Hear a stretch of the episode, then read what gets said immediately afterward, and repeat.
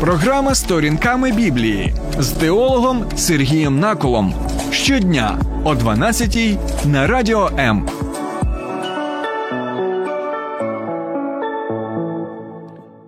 Вітаю, друзі.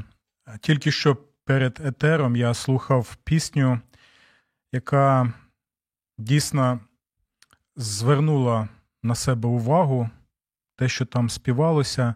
Там були такі слова.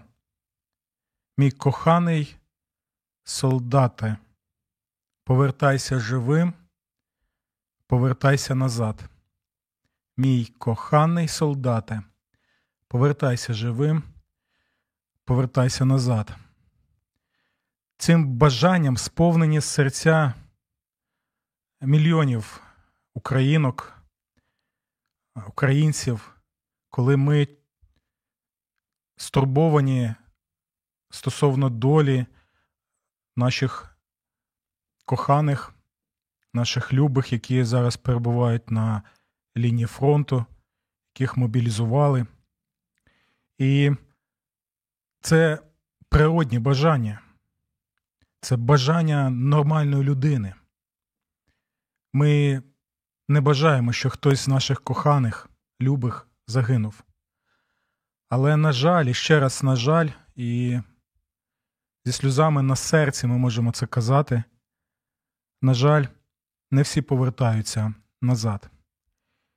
І скільки вже у нас в Україні є вдів, молодих жінок з маленькими дітками, які вже ніколи не побачать своїх чоловіків, коханих чоловіків, дітки ніколи не побачать свого татуся.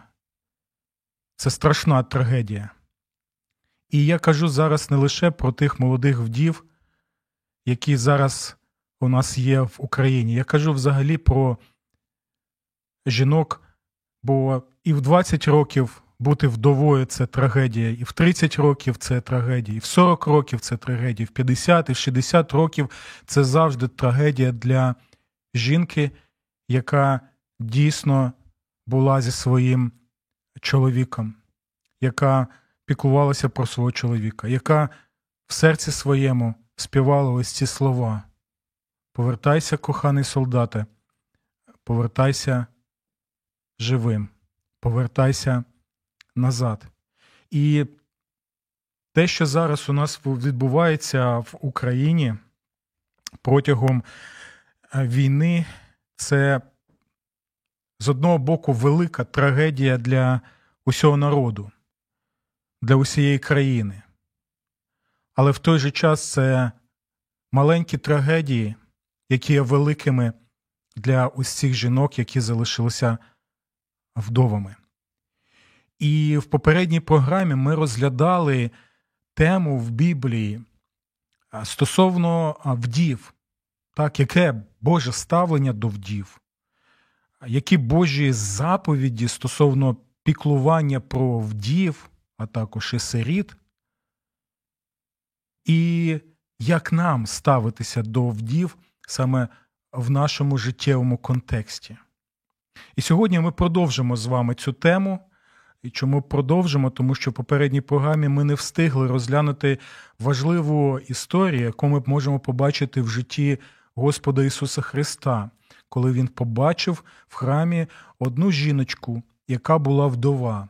І ось ті слова, які Господь Ісус використовує для опису цієї жіночки, а також для опису тих людей, які оточували цю жіночку, ми сьогодні і будемо саме розглядати про вдову в храмі.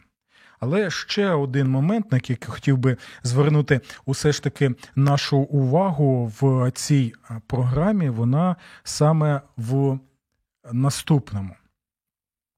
Що сьогодні ми також згадаємо і ще декілька вдів, так, якщо у нас буде час.